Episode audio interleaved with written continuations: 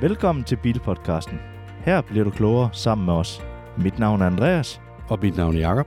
Du kan glæde dig til en serie af episoder fra Bilpodcasten, hvor vi sætter fokus på det at skifte fra fossilbil til elbil.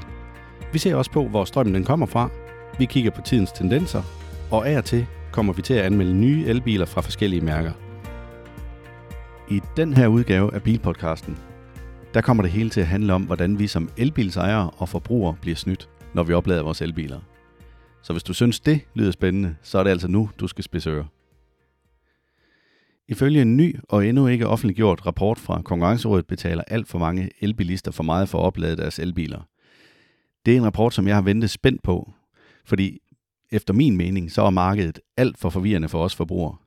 Selve rapporten den ender med flere markante anbefalinger, som jeg håber bliver til virkelighed. Men det kommer jeg ind på senere i det her afsnit af Bilpodcasten.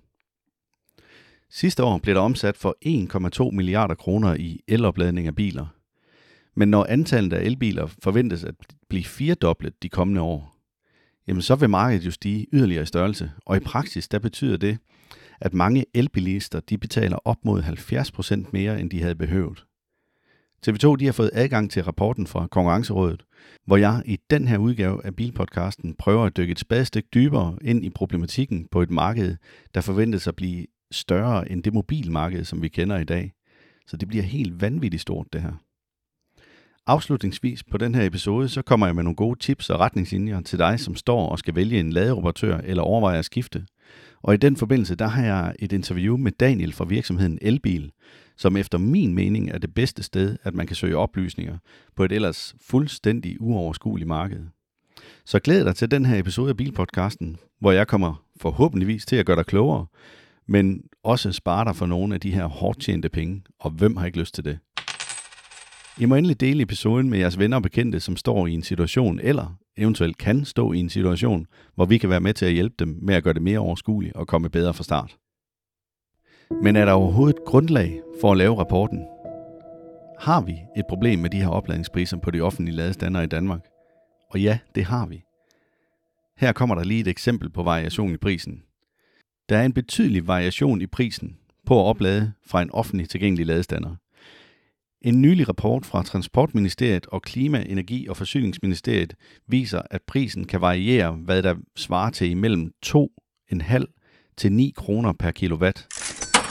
Altså ved de såkaldte ad hoc opladninger, hvor man ikke i forvejen har tegnet et abonnement ved en bestemt udbyder. Og en ad hoc opladning, det vil altså sige, at du kører ind til en ladestander et eller andet tilfældigt sted, og skal have ladet din bil op, uden du nødvendigvis er tilknyttet til netop den ladeoperatør, som har den ladestander. Den her variation i prisen på opladning svarer til, at prisen på en liter benzin kan variere til, hvad der svarer til mellem 7,5 og 27 kroner per liter. Og det må man altså bare sige, det er fuldstændig urimeligt, når man kører ind til sådan en ladestander i sin elbil, og så bliver straffet på den måde. Det synes jeg er vanvittigt, at det skal have så store udsvingninger. Men hvad er de kritiske hovedpunkter i den her rapport? Jamen det er mangel på konkurrence, og det er lokale monopoler, og så er det de her skæve regler og aftaler, som besværligt gør det for os forbrugere at overskue og vælge den billigste løsning. Nu vil jeg lige starte med at komme lidt ind på det her med mangel på konkurrence og lokale monopoler. I henhold til rapporten, så er der mange lokalområder, hvor der er meget lidt konkurrence, og det er altså her, at der er tale om monopoler. I 221 postnumre er der for eksempel kun opstillet offentlige ladestander fra én ladeoperatør. Det er formentlig med til, at prisen den ikke er lige så billig her, som den vil være andre steder, hvor der er flere ladeoperatører i de samme postnumre. Rapporten den anslår, at cirka halvdelen af alle elbilister de oplader til for dyre priser, når bilen den sættes til ladning. Det vurderes, at det drejer sig om cirka 320-520 kroner per måned per bil, og det svarer til 6.000 kroner per måned. I henhold til Transportministeriet, så kører der ca. 235.000 biler. Det gør sig gældende både for el- og hybridbiler rundt på vejene i Danmark. Så med lidt hurtig hovedregning, så betyder det altså, at 120.000 af de her biler, de betaler ca. 6.000 kroner for meget, og det svarer til 720 millioner kroner, som vi forbrugere kunne have brugt på alle mulige andre spændende ting, som for eksempel at redde vores have rundt omkring Danmark. Jeg kom til at tænke på det her, fordi jeg i tirsdags hørte en anden podcast fra Politikken omkring de danske havbunde, som er blevet til kirkegård. Og det var altså en skræmmende og også lidt deprimerende episode, men øh, den kan stadigvæk godt anbefales, og den giver altså stof til eftertanke. De her skæve regler og aftaler, som der er i forbindelse med øh, ladeoperatør, der vil jeg sige, at en af de mest markante anbefalinger i henhold til rapporten fra Konkurrencestyrelsen, det er, at man gennemtænker hele modellen for refusion af elafgiften, som vi kender det i dag. Det er nemlig lige nu sådan, at man skal have en såkaldt ladeoperatør, før man overhovedet har muligheden for at refundere sin elafgift. Og det er altså, når man oplader sin bil på hjemmeadressen. Det vil altså sige, at i praksis, så skal man for eksempel være tilknyttet Clever, Eon, Nordlys, OK eller lignende, for at man har den øh, lavest mulige pris på el, når man lader sin bil. Ens ladeoperatør skal herefter refundere dele af den her afgift, for at man kan få penge retur. Og Konkurrencerådet de mener, at den her sammenkobling imellem ladeoperatør og refusion, den skal skæres væk, så man i stedet gør det muligt på samme måde, som man ved boliger med varmepumpe har lavet en ordning, som gør, at man får refunderet den her elafgift automatisk, når ens forbrug der overstiger 4.000 kWh om året. Samtidig med, at en varmepumpe er registreret på adressen.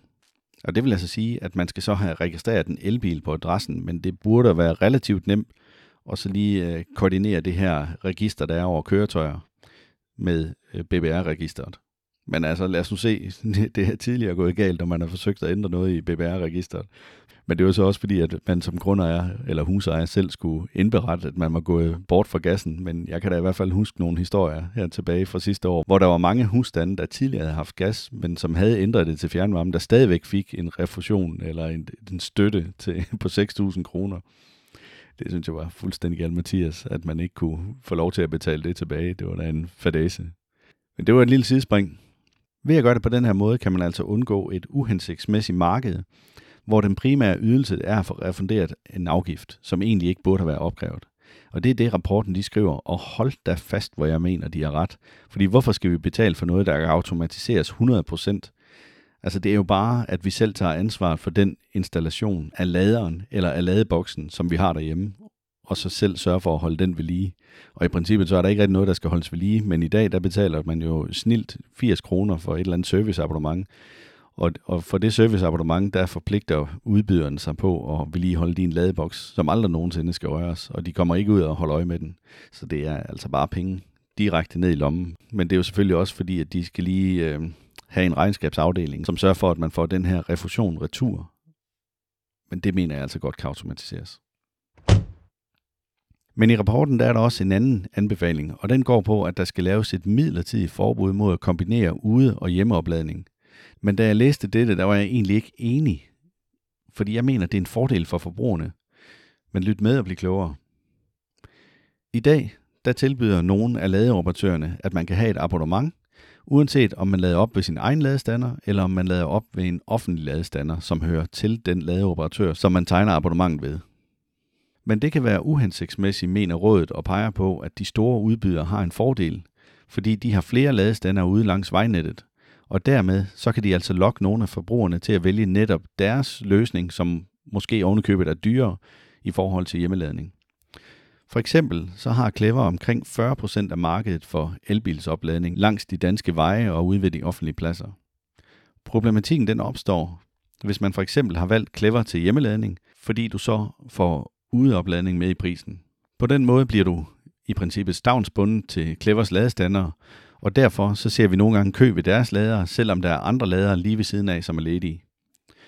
I princippet så mener jeg ikke, at den her del af rapporten er specielt vigtig i forhold til de enkelte forbrugere, da vi helt selv må vurdere på, hvor meget vi får behov for at lade på vejnettet frem for derhjemme. Men set i forhold til konkurrencefordele og monopolforhold kan jeg godt se problematikken. Men hvorfor skal virksomheden straffes for at være first movers og for at være de hurtigste til at opstille ladere? Hvis den her mulighed den fjernes, så tror jeg, at en stor del af forretningsmodellen eller eksistensgrundlaget for de her enkelte ladeoperatører, den simpelthen forsvinder.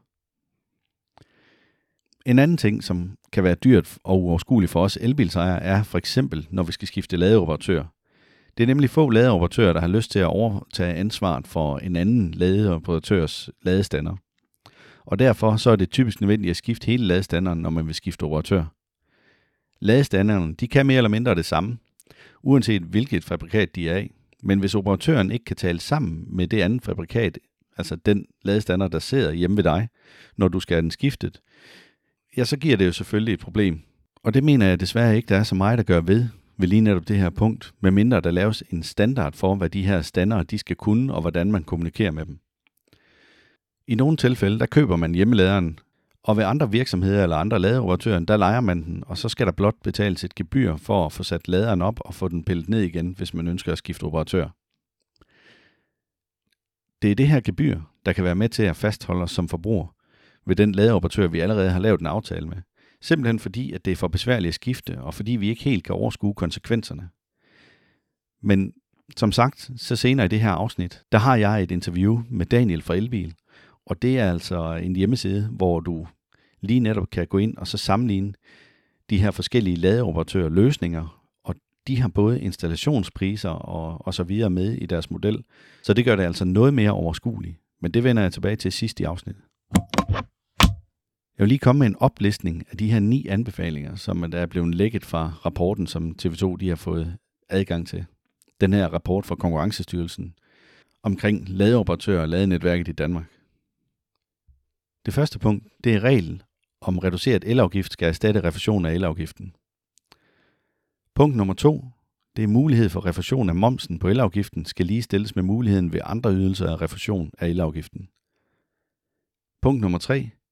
Mulighederne for at sammenligne priser på hjemmeopladningsaftaler skal forbedres. Igen, hop ind på elbil.dk og så kig med der. Punkt nummer 4. Bedre mulighed for at beholde sin ladeboks, når der skiftes udbyder af serviceaftalerne. Punkt nummer 5. Forbud mod kombinationsydelser på hjemme- og udeopladning. Den er jeg ikke enig i. Punkt nummer 6. Der skal være pligt til løbende at stille opdateret information om ladestanders placering, pris, tilgængelighed samt driftsstatus til rådighed ved de offentlige ladestander. Punkt nummer 7. Det skal altid være muligt at betale med betalingskort på de offentlige ladestander. Og punkt nummer 8. Der skal være mindst to forskellige udbydere i hvert lokalområde. Punkt nummer 9. Fremover skal mindst to ladeoperatører tilbydes mulighed for at opsætte ladestander på samme resteplads langs motorvejene. Og jeg tænker især, at punkt nummer 1, 3, 6, 7, 8 og 9, det er virkelig noget, jeg håber på bliver ført ud i livet. Og jeg tænker ikke, at det er et spørgsmål om, hvis det sker, men når det sker, så ryger de sidste barriere for de her folk, der overvejer at skifte til elbil. Så fremt at elnetværket selvfølgelig kan følge med. Men altså punkt nummer syv, hvor man skal kunne betale med betalingskort ved de enkelte standere, det lyder da fantastisk. Det skulle man have gjort fra starten. Det havde gjort det meget, meget nemmere, i stedet for at man skal have, i stedet for at man skal have de her 27 forskellige ladebrikker, på grund af de mange forskellige ladeoperatører. Nu er vi så nået til den del af den her podcast episode, hvor jeg vil komme med lidt tips og retningslinjer, som du kan bruge, hvis du er elbilsejer og godt kunne tænke dig at spare nogle penge. I forhold til abonnementet, jamen, hvordan sikrer du dig, at du får valgt den korrekte løsning? Ja, det er svært at sige, fordi at priserne de ændrer sig hele tiden, og det gør de her abonnementsvilkår også. Men hvis du kører meget, og dermed også kommer til at oplade på de offentlige ladestander, jamen så skal du se efter en abonnementsløsning med en flat rate ordning. Og en flat rate ordning, det er altså det her, hvor du betaler et fast beløb, som til gengæld er lidt dyrere end alle mulige andre abonnementer. Til gengæld så kan du lade gratis i princippet både ude og hjemme. Det vil sige, at du kender altid din udgift. På den måde så bliver din variable omkostning for at oplade til et fast kendt beløb per måned. Kører du til gengæld under 5.000 km på et år, jamen så kan det for det meste ikke betale sig at tegne et abonnement. Der ryger simpelthen for mange penge til den her servicedel af abonnementet, sådan at du kan få refusion af din elafgift. Og det kan ikke svare sig. Hvis du til gengæld næsten altid lader derhjemme, jamen så skal du ikke vælge et abonnement med fri opladning, med mindre du årligt kører over ca. 25.000 km, men igen, det kommer også an på, hvad for en bil har du valgt. Har du valgt en bil, der kører langt i forhold til den mængde strøm, den bruger, eller har du en, der bare sluger en masse strøm, jamen så ændrer de her kilometer sig i forhold til, hvad der er den bedste løsning for dig. Og det er her, at øh, det bliver lidt langhårdt og lidt uoverskueligt at komme igennem og beregne sig frem til, jamen, hvad er den bedste ordning for dig. I forhold til strømpriser, der varierer prisen meget i forhold til fossile brændstoffer. Og derfor så kan du altså opnå en kæmpe besparelse, hvis du bare gider at følge lidt med i priserne for din el. Det er jo nok noget, at de fleste elbilsejere de kender og nærmest har gjort til en sport, det her med at oplade på de optimale tidspunkter. Men har du en ladestemmer derhjemme, så kan du altså lade billigt, når el-kilowattprisen den er i bund. Og det forudsætter selvfølgelig, at du har variable strømpriser hos din elleverandør. Det vil altså sige, at du har strømpriser, hvor du betaler time for time. Tidligere der var prisen ofte lavest om natten, men pt. så er den faktisk lavere om eftermiddagen, fordi at det er der, hvor vi har et overskud af vedvarende energi fra vindmøller og solcelleanlæg.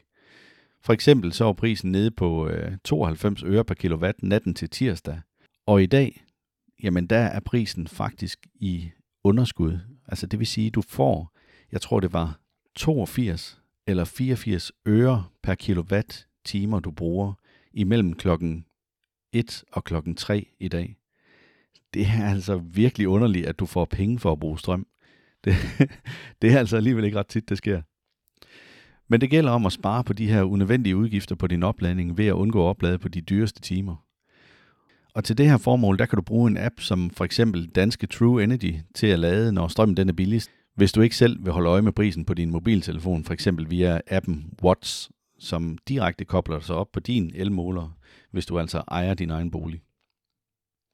For at optimere opladning af din elbil i forhold til prisen, så kræver det selvfølgelig, at man er hjemme, når strømmen den er billigst.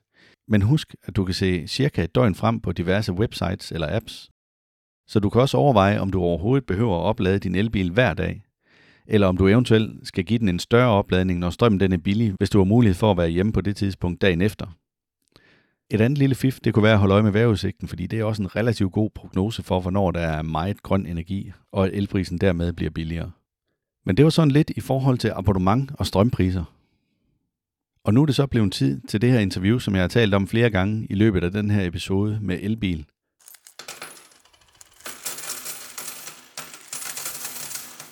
Daniel og Jesper, de står bag hjemmesiden og virksomheden Elbil, og det er altså stavet med to i'er. Jeg sætter et link ind her i episodebeskrivelsen, så I kan se nærmere på siden, hvis I også mener, det kunne være relevant for jer.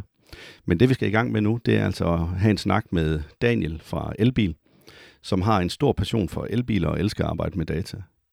Det er nogle af de egenskaber, som de har kombineret på deres website, som også kan være med til at hjælpe netop dig på vej, når du skal vælge din elbil eller din ladeløsning og din ladeoperatør. Siden den er relativt enkel at bruge, og du indtaster dine præcise oplysninger om dit kørselsbehov, og så bliver resultaterne ellers tilpasset netop dit behov. Det lyder jo næsten for godt til at være sandt, og derfor så har jeg taget en snak med Daniel fra Elbil. Og Daniel, tusind tak, fordi at, øh, du tog dig tid til det her korte interview her i Bilpodcasten. Jamen, øh, velkommen, Jacob. Jeg er meget glad for at gå med. Men Daniel, skal vi ikke øh, springe til det? Jeg skal gøre det. Jeg kunne godt tænke mig sådan lige, at øh, du starter med at fortælle lidt om dig selv, og hvordan hele ideen til elbil den opstod. I forhold til øh, sådan, min baggrund, så, øh, så har jeg professionelt arbejdet med, med data i, i snart 20 år, så det siger, siger sgu lidt om min alder. Men, øh, og så derudover, så jeg, har jeg altid haft en passion for biler. Øh, så jeg har altid været, hvad skal man sige, når man skulle købe bil, brugt øh, en masse tid på at, at indhente data på dem, på at beregne økonomi og så videre, øh, inden jeg ligesom tog min beslutning. Øh, og da vi så kom her til, øh, til det sidste par år, hvor, hvor det så elbiler ligesom er, er bliver, øh, vi se, det er jo dem, der kommer frem, så øh, besluttede man egentlig for at lave et, øh, et produkt, der kunne, der kunne hjælpe ikke kun mig selv, men egentlig alle med at, med at få lavet de her beregninger, både på økonomi og på, øh, på hvad hedder det nu, sammenligne bilerne på forskellige parametre. Øhm, og så var der lige pludselig, der også var det her med, med opladning, som man jo overhovedet ikke har tænkt på før med almindelige biler. Øhm, så der var lige et helt nyt øh, hvad kan man sige, element, som der slet ikke var taget hånd om. Øh, så det var egentlig, det der virkelig kickstartede det, det var ret faktisk at lave sådan en slags price runner for, for ladeløsninger. Det er jo også netop derfor, at, øh, at jeg fandt frem til jer og tænkte, at det var yderst relevant for den her episode, fordi at vi lige netop kommer til at tale om det her med, at der er mange elbilsejere, der betaler alt for meget, når de lader deres biler op. Og så kunne jeg jo godt se ind på jeres hjemmeside, at det var sådan relativt nemt at, at komme til at, at se lidt på, jamen, hvem skal man vælge, eller i hvert fald få mm. lidt hjælp til, hvem man skal vælge, fordi der er jo, jeg tror, der er 29 forskellige ladeoperatører, og så har de vanvittigt mange produkter. Ja. Øhm, og der er nogle abonnementsløsninger, og nogle løsninger uden abonnement, så det er en jungle lige nu. Jamen, jeg er da til body til at give dig ret. og man kan, sige, man kan sige, det er i hvert fald også det, der ligesom har gjort, at uh, der er mange, der har kunne finde hjælp hos os. Altså helt sikkert, fordi så, så får man ligesom det samlet et sted. Du skal ikke gennemtrolle uh, 20 sider. Ja. Uh, og du kan måske også lige uh, trykteste lidt, det du måske har fået at vide ved en forhandler på den ladløsning, de har, de har anbefalet dig. Hele essensen øh, ved jeres løsning, det er, at I er ikke tilknyttet nogen specifikke forhandler osv., så I er i en selvstændig enhed, som ikke får nogen penge øh, for at anbefale den ene frem for den anden. Nej, det er præcis. Udgangspunktet er hele markedet med, og så ja, vise helt objektive beregninger for, for den enkelte. Ja, men hvordan sådan lige for at dykke ned i øh, selve mm. virksomhedsprincippet, hvordan kan I få det til at blive til en forretning? Jamen det er jo også, altså man kan sige, det er også et godt spørgsmål, og det første lange stykke tid var det også drevet af, af ren passion, kan man sige, ikke? Øhm, for, fordi vi synes, det var sjovt øh, med netop biler og data, så bliver det jo næsten ikke bedre. Øhm, men men øh, vi kommer så til at tjene nogle penge på, ikke på brugeren direkte, men mere på man kan sige, nogle af de hvad hedder det, analyser og værktøjer, vi kan stille til rådighed for, for virksomheder i branchen, øh, kvæg alt det data, vi samler på, vores, på alle elbiler. Vi, vi har jo faktisk øh, 430 elbiler øh, data for dem inde på vores site. Øh, og de kan bruges i andre sammenhænge også. Øh, så er det klart, så kan være, der kan være noget annoncering og sådan nogle ting, vi løbende kan, kan bringe i spil på platformen, men det er ikke noget, hvad skal man sige, det er ikke der, vi, vi har vores fokus overhovedet lige nu. Nej. Så, så øh, man kan sige, at vores mission er jo at hjælpe med, med at finde elbil og finde opladning, så, så vi går ret langt for ikke at skulle til at tage penge for det, netop så det er tilgængeligt for, for så mange som muligt. Ja, men nu det her afsnit, det handler jo lige netop om øh, opladning og ladeløsninger. Mm. Så jeg tænker, ja. at fokus, den, øh, den lægger vi der, og så kan vi måske lave et, et andet afsnit på et tidspunkt, hvor vi kommer lidt mere ind på, jamen, hvordan og hvorledes kan man bruge jer i forbindelse med, at man, man står og skal vælge en elbil, og måske vakler imellem to. Helt bestemt. Daniel, kan du beskrive sådan nogle af de vigtigste faktorer og parametre, som I tager højde for, når I sådan generelt laver de her anbefalinger af ladeløsninger og operatører? Altså helt grundlæggende så, øh, så beder vi folk om at, vores brugere om at oprette en profil. Øh, og det gør vi af den simple grund, at første gang man, man, man man laver en beregning, så tager man nok ikke en beslutning, der man kommer sikkert igen dagen efter, og så er det ikke så fedt at skulle sidde og indtaste 10, øh, de 10 samme data igen. Øhm, men når vi så har den profil, der spørger vi sådan ind til øh, selvfølgelig, hvor meget kører man, for det er klart, jo mere du kører, jo mere strøm skal du bruge, og det kan have indflydelse på prisen. Øh, vi vil også gerne, vi tager også højde for, hvor meget du lader ude og hjemme, fordi der er jo, hvad skal man sige, der er nogle abonnementer, der dækker begge, men der er også andre, der ikke gør, så det skal vi også ligesom vide, om man overhovedet kan lade hjemme, det der skal vi også huske, det er der mange, der ikke kan. Øh, så tager vi højde for, om du har solceller, om du har øh, elvarme, fordi det har indflydelse på de her refusionsregler af elafgiften. Øh, så tager vi også udgangspunkt i, hvilken bil øh, du endelig du har købt eller tænker at købe, fordi det er også øh, hvad skal man sige, afgørende for, hvad der bliver det rigtige valg for ladeløsning for dig. Øhm, og så gør vi det faktisk muligt for brugerne at tilpasse de her tal ret, ret let. Øh, også, også elpriser, hvis vi, vi bliver nødt til at lægge nogle forventninger ind til elpriser. Hvis man har nogle andre forventninger til det, så kan man, så kan man let justere det. Så vi gør det meget øh, øh, hvad skal man sige, enkelt for dem, som bare vil have et hurtigt resultat, og hvis der er nogen, der vil sidde og fine-tune ting, så kan man også gøre det. Øh. Ja, og jeg synes jo, det er lidt smart, den måde, I har bygget det op på, fordi I kalder det øh, en garage. Mm. Så man lægger bilerne ind i en garage derinde. Det gør det noget mere forståeligt for, for jeres brugere, tænker jeg, og sikkert også vores lyttere. Men det er sjovt, du siger det her med, at det også betyder noget med valg af bil. Det er jo simpelthen noget af det, som jeg synes, at øh, der bliver sprunget let og elegant henover i forbindelse med, at man vælger en elbil. Det er, jamen, hvor økonomisk er den? Altså, hvor langt kører den egentlig i forhold til den mm. strøm, den bruger? Og alt efter hvilken bil du vælger, jamen så kan det jo øh, måske allerede være ved 20.000 km i stedet for 30.000 km, at, at det skifter, og man skal vælge en anden ladeoperatør. Vi kan jo se, altså biler, der egentlig minder meget om hinanden, sådan rent prismæssigt og udseendsmæssigt, kan jo have en, en forskel på 30-40% i, i strømforbrug, ja. hvilket folk måske, som du selv siger, overser, ikke? eller ikke bliver fortalt. Ja, øh. ja. men øh, jeg kunne egentlig godt tænke mig, at vi måske prøver at lave et eksempel sådan et tænkt eksempel for at gøre det lidt mere overskueligt og forståeligt for vores lyttere. Så hvis nu forestiller os en situation, hvor, øh, hvor jeg skal ud og købe en elbil, og jeg har kigget på en Cobra Born. Grund til, at jeg vælger den, det er, fordi det er en af dem, som vi har testet, som, øh, som vi virkelig godt kunne lide. ja. øhm, vi vælger den model med det store batteri, og øh, yes. lad os bare antage, at jeg kører omkring 30.000 km om året, og jeg har mulighed for ja. at lade hjemme. Ja. Mit hus, det er med solceller, og jeg har ikke batteri-backup. Jeg ved ikke, om det også er noget, man taster ind i jeres, øh, jeres profiler. Ja, du taster, du har solceller, men øh, vi har ikke noget omkring batterierne. Øh, så man kan se, vi har ikke den helt specifikke beregning på, lige hvor meget, hvor meget kan du hive for solceller. Nej, men du kan komme ret tæt på ligesom at få det store billede, når du har, har solceller. Ja, og, øh, og jeg er så ikke klar over, hvad for en ladeoperatør jeg skal vælge, eller om det overhovedet kan svare sig med et abonnement. Mm. Nej. Så det er det, jeg godt kunne tænke mig at prøve at se om jeres ja. hjemmeside den kunne hjælpe med. Jamen, det, det tror jeg, vi kan. Jeg glemte lige at sige, at jeg ikke har øh, elvarme. Du har ikke elvarme? Nej, fint, for det vil jeg lige spørge om. Ja.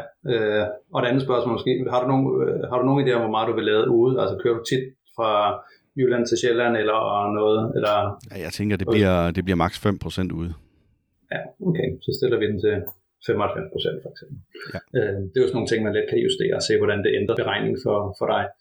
Og det man egentlig gør, det er, at du finder en Uber Born inde på, på vores side og tilføjer den til din garage, og så vælger du egentlig den, øh, som, som den bil, du gerne vil lave en beregning på. Så det vil sige, at man skal ikke selv til at oprette bilen, og så skrive alle de forskellige data med, hvor, hvor meget strøm den bruger osv. Det har I allerede gjort?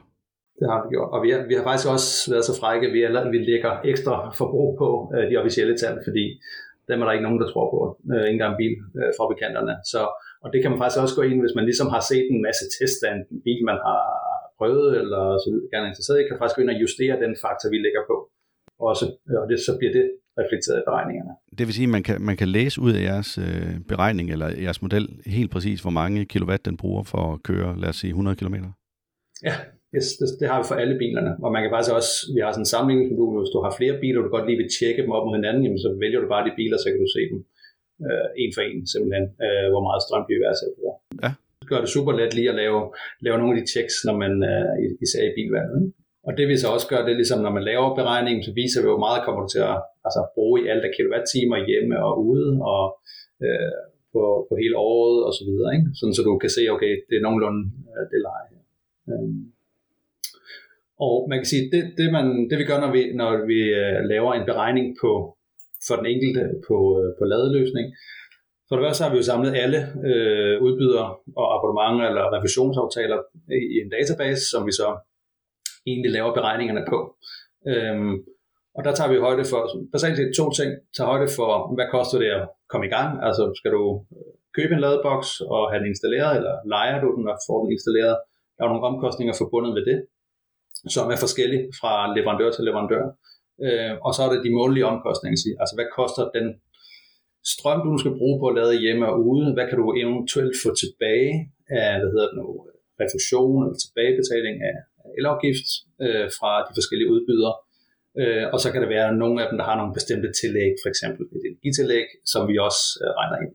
Øh, og alle, alle de ting tager vi egentlig højde for, og det er i princippet det, man selv skulle gøre, hvis man skulle lave nogle rette, hvad skal man sige, det store Excel-akser, så er det alle de faktorer, man skal have med. Øh, det har vi så taget med øh, og laver egentlig beregningen øh, her med det samme. Øh, så for, for dig, som har solceller, det er jo en lidt speciel situation, fordi så, så går det utroligt nok lidt imod, hvad skal man sige, de regler, der er på, eller reglerne går imod det her solceller, vil jeg sige, for den her refusion af elafgift, man kan få. Øh, for der, der kan selskaberne faktisk ikke søge refusion, når du har solceller, øh, som det er lige nu. Øh, det vil sige, så, så er der ingen grund til at købe abonnement, for du betaler i princippet kun for, for servicen på, på laderen, øh, som nogen måske vil synes er lidt dyrt at betale 80 kroner om måneden for en lader, som formentlig øh, klarer det ganske fint uden. Øh, så, den ene, så du har to muligheder. Enten så kan du, køber du bare din egen lader øh, og, og lader op og styre øh, det hele selv. Øh, eller så er der Clever som den, den eneste alternativ som, til solcelleejere. Fordi de kører med en lidt andet slags, øh, de har et meget højere abonnement. Øh, til gengæld så laver de en, og har de også en højere tilbagebetaling. Øh, så det vil sige, at, og de, de gør det faktisk uanset om du har solceller eller ej. Øh, så det er Clever eller, øh, hvad skal man sige, egen lader, som egentlig bliver de to, øh, hvad skal man sige, punkter her. Når man så får resultatet af det, kan man så se, hvor meget det betyder, altså hvad økonomien eller forskellen er på de to? Øh, ja, det kan du nemlig. Øhm, og jeg glemte faktisk lige at sige, at, at det der også kan være, når du har, hvis du køber en ny bil, så er der jo så også nogle af bilmærkerne, som samarbejder især med Clever her, for eksempel. Øh, så Cooper for eksempel, der kan du faktisk få en installation til 2.500 med Clever, hvor det normalt koster 7.500 og andre bilmærker koster det, er det fuld pris. Det prøver vi også at tage højde for, så du egentlig kan også afhængig af, hvis du har været en Fisker Ocean for eksempel, så har du ikke fået den rabat, hvilket så også bliver, bliver vist i beregningen. Ikke? Men for eksempel, nu kigger jeg bare, den billigste løsning her vil være Clever, øh, deres Clever One, og så hvor du skifter til deres elselskab også, så det skal man så også lige have med. Men det er, så, så, øh, det er faktisk den billigste løsning, og der får du noget rabat på abonnementet også, og så videre. Det er derfor, det bliver den billigste. Øhm, men den vil over fem år cirka, øh, ja ikke cirka, men den koster 45.000 alt i alt. Alt hvad du kommer til at bruge på strøm, øh, installation, øh, minus det du får tilbage i tilbagebetaling øh, for, for at køre 30.000 om året.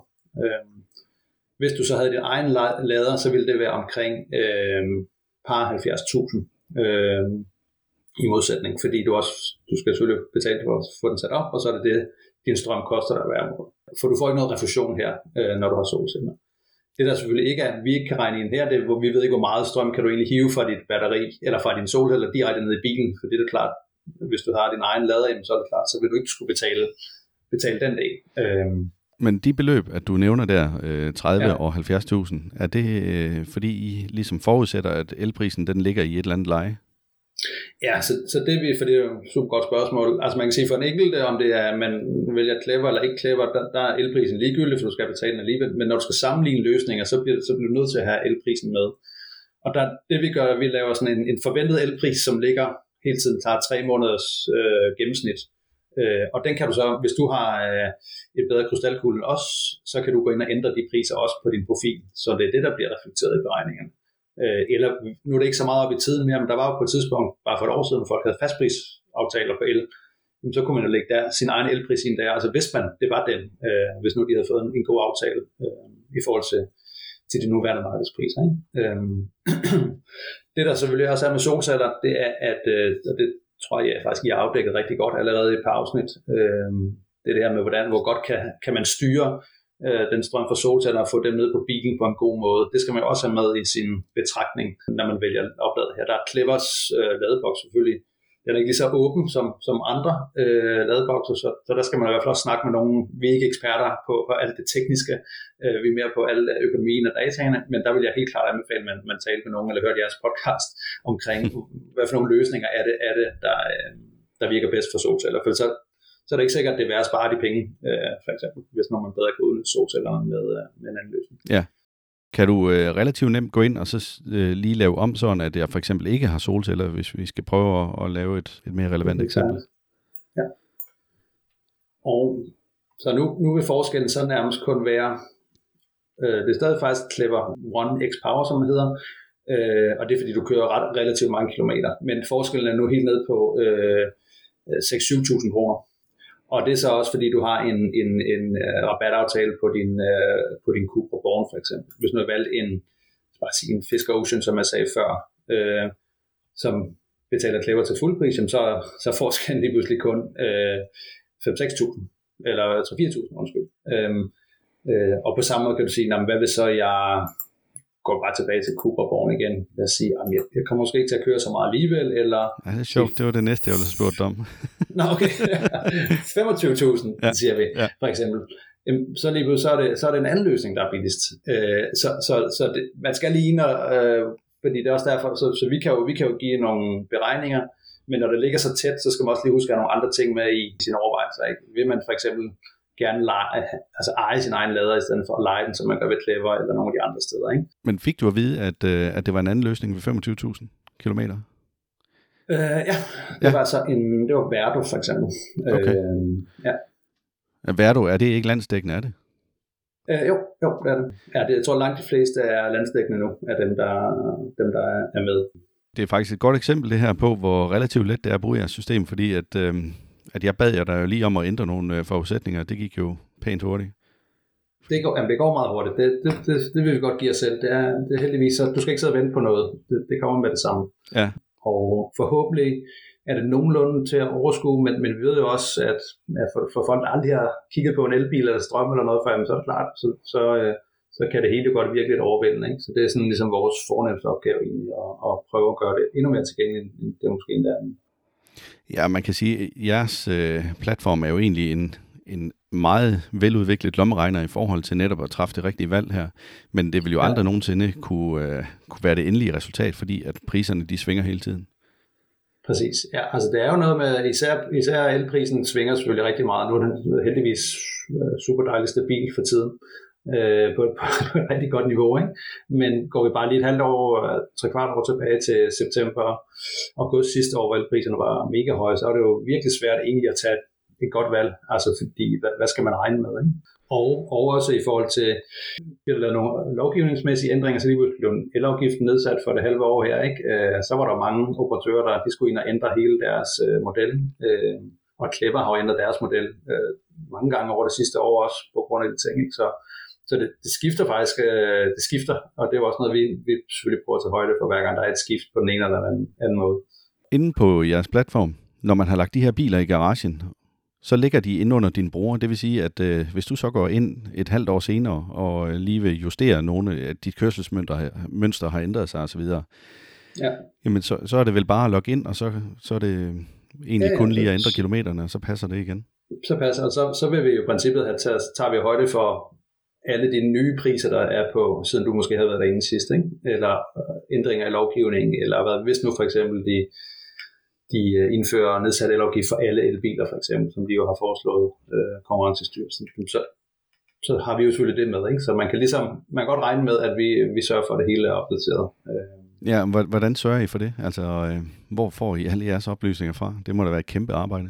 Det er, jamen det er det også. Det er det også. Altså, altså vi scanner om måneden, eller markedet flere gange om måneden for ladeløsninger. Og så, altså der, jeg vil sige lige på, på ladeløsninger, det er ikke så tit, der sker. Altså det er mest, hvis det er drevet af, af ændringer i lovgivningen, ikke? At, eller der er meget stor udsving i elprisen, som jo kommer over et stykke tid. Ikke? Så, så, så snart vi, vi opdager ændringer, så bliver det reflekteret. Øh. Men hvordan sikrer I så, at øh, jeres brugere, de oplysninger, de taster ind, at de bliver behandlet fortroligt?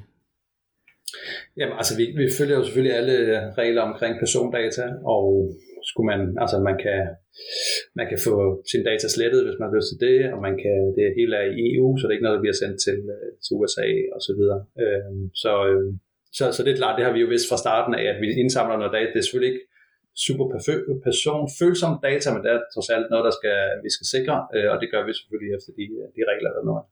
Sådan lige her på falderibet, kan du eventuelt dele et par succeshistorier eller sådan nogle uh, tilfredsstillende situationer for tidligere brugere, som, som har haft gavn af jeres website? øh, ja, altså der er jo, det er faktisk det er sjovt, vi snakker jo ikke med sådan, vi snakker jo ikke med hundredvis, fordi man kan jo bruge det uden at snakke med os. Øh, det er jo mange, der godt kan lide, præcis, selvom vi jo synes, vi er, er søde mennesker. Øh, men, men, men dem, dem, vi snakker med, eller der skriver til os og så videre, vi har også været på et par messer, hvor vi har snakket med, med folk, og det er meget det der, øh, altså vi har nogle enkelte sager, så vi nogen, der har fået lad os sige, en ladeløsning påduttet eller anbefalet fra, fra øh, når de købte bilen, som selvfølgelig er alt, alt for dyr, fordi de kører 10.000 om året, og så betaler 800 kroner abonnement, det hænger slet ikke sammen. Så det er jo klart, det er jo en meget let en, at de lige kan tage ind og sige, hov, jeg kan lige pludselig spare måske 50.000 over fem år ved at bare have min egen lader i stedet for. Ikke? Øhm, men det er faktisk også rigtig meget, øh, dem vi snakker med, det er faktisk det der med at blive tryg i det her, i det her med at finde den rigtige løsning, for der er, altså altså, når du skal købe en bil, der er så mange ting, øh, du skal tage højde for, og det er et stort køb. Så bare vi kan tage noget af den usikkerhed væk, det har vi kunnet mærke, det er folk rigtig glade for. At nu var det en ekstra ting, okay, og mange gange har de faktisk fundet den rigtige løsning, men de har bare brug for at blive bekræftet. Øh, at, at der er ikke noget, de har overset osv., og det kan jeg egentlig godt forstå. Øh, så det tror jeg faktisk er noget af det, vi har set mest af, det er den der tryghed, vi øh, folk får. Tidligere, da vi lige talte om øh, afgifter osv., der var du lidt inde på afgiften i forhold til solceller, og så den refusionsordning, der er der at mm. det kun var Clever, der ville være med til at give refusion i forbindelse med, at man har solceller. Men ja. sådan som jeg har forstået øh, refusionsordningen, der betyder det egentlig, at de enkelte ladeoperatører, de kan kun give dig en refusion, hvis det er sådan, at de driver og øh, vedligeholder den ladestander, der er hjemme ved dig. Ellers ja. så øh, har de faktisk ikke lov til det. Nej, det er rigtigt. Det er rigtigt. Så det er derfor, at man også har de her abonnementsløsninger. Man bliver nødt til at betale et eller andet i abonnement, fordi at det er dem, der har ansvaret for installationen.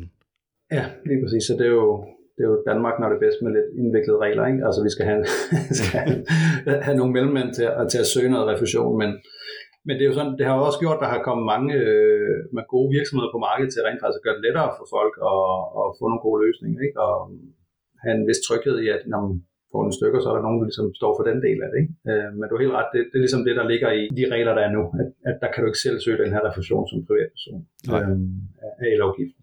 Nej. Øh, og man kan sige, det Clever gør, de, de, selvom de ikke kan få solceller, ikke kan søge øh, refusionen, så, så har de så bare valgt at fortsætte med deres tilbagebetaling alligevel, ikke? Øh, lige for, for solcelleejere. Øh, så tager de et, et lille tab på noget af den der, kan man sige, ikke? i forhold til dem, der ikke har solceller. Ja. Men uanset hvad, så synes jeg i hvert fald, at, øh, at jeres løsning, det er et fremragende sted at gå hen, hvis man er i tvivl om både det ene og det andet, som elbilsejer eller, eller ny elbilsejer.